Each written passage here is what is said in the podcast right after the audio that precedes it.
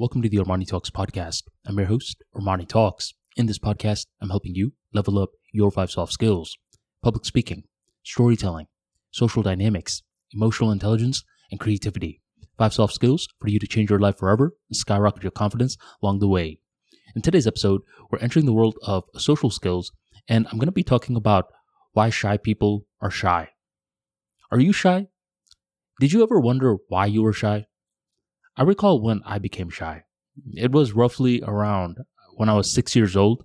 I was very talkative in Bangladesh around five years old. But by the time that I moved to the US, what happened was every now and then I would get roasted for my English by the other kindergarteners. Uh, this made me very self conscious and it made me second guess myself. You would think that this is a problem that would melt away in kindergarten, but not quite. Instead, this problem carried over to first grade, second grade, third grade. For some reason, I was very talkative, but fourth grade, I was back to being quiet. There was that thought that I would be judged. Okay? And even though I'm capable of explaining something like this nowadays with ease, back then, I didn't know.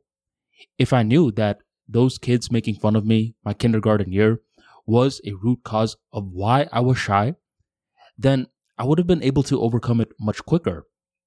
Because one of the first things we must do as problem solvers is to understand the concept of troubleshooting. Troubleshooting is when we are basically breaking down what is the root cause of the problem. Once we find out the why, it's much easier to tackle the what.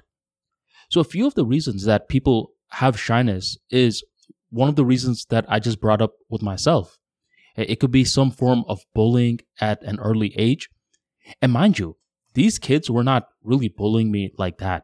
It wasn't something that they were bringing up day in and day out while I was a kindergartner. It was just one time to five times that I can vividly recall. However, a burst of bullying can lead to long lasting impacts. That's one reason. Another reason can be because you're learning a new language and there's just uncertainty whenever you're speaking uh, the other language. Let's say you're very comfortable with Spanish, uh, but whenever you're speaking English, you notice that there's a strong accent. Every now and then, someone gently brings up, Hey, uh, I notice an accent. Where's that from?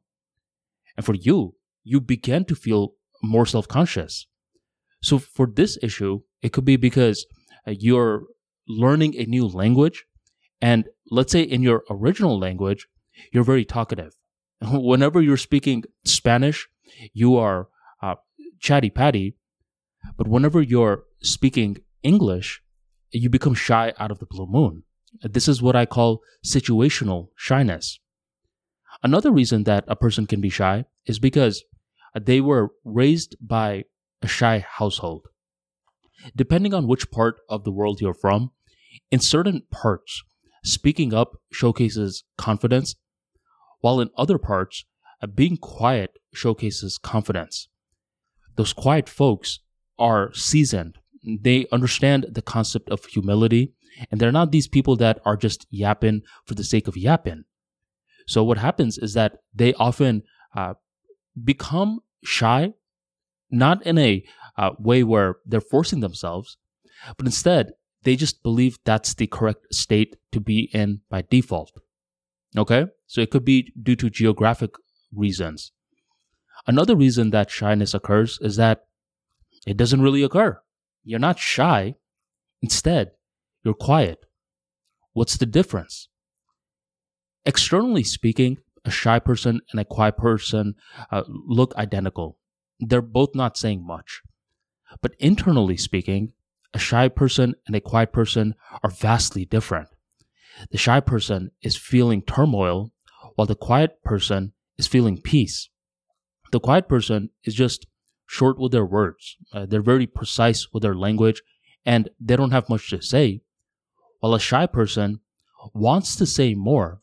However, they just don't have the confidence to speak up. So you want to ask yourself when I'm not over here speaking up a lot in these interactions, what's my emotional state like? Am I feeling uncomfortable? If I'm feeling uncomfortable, then chances are I'm shy. But if I just feel normal, then I'm quiet. Big difference. And not being able to spot the difference will lead to a lot of uh, clutter in the mind. So, these are just a couple of reasons why shyness happens in the first place. And if you think I didn't bring up the reason why you're shy, uh, this is one of the perfect times to take a pause. Rather than just labeling yourself, I'm just a shy guy, you want to instead insert the question, well, why am I shy?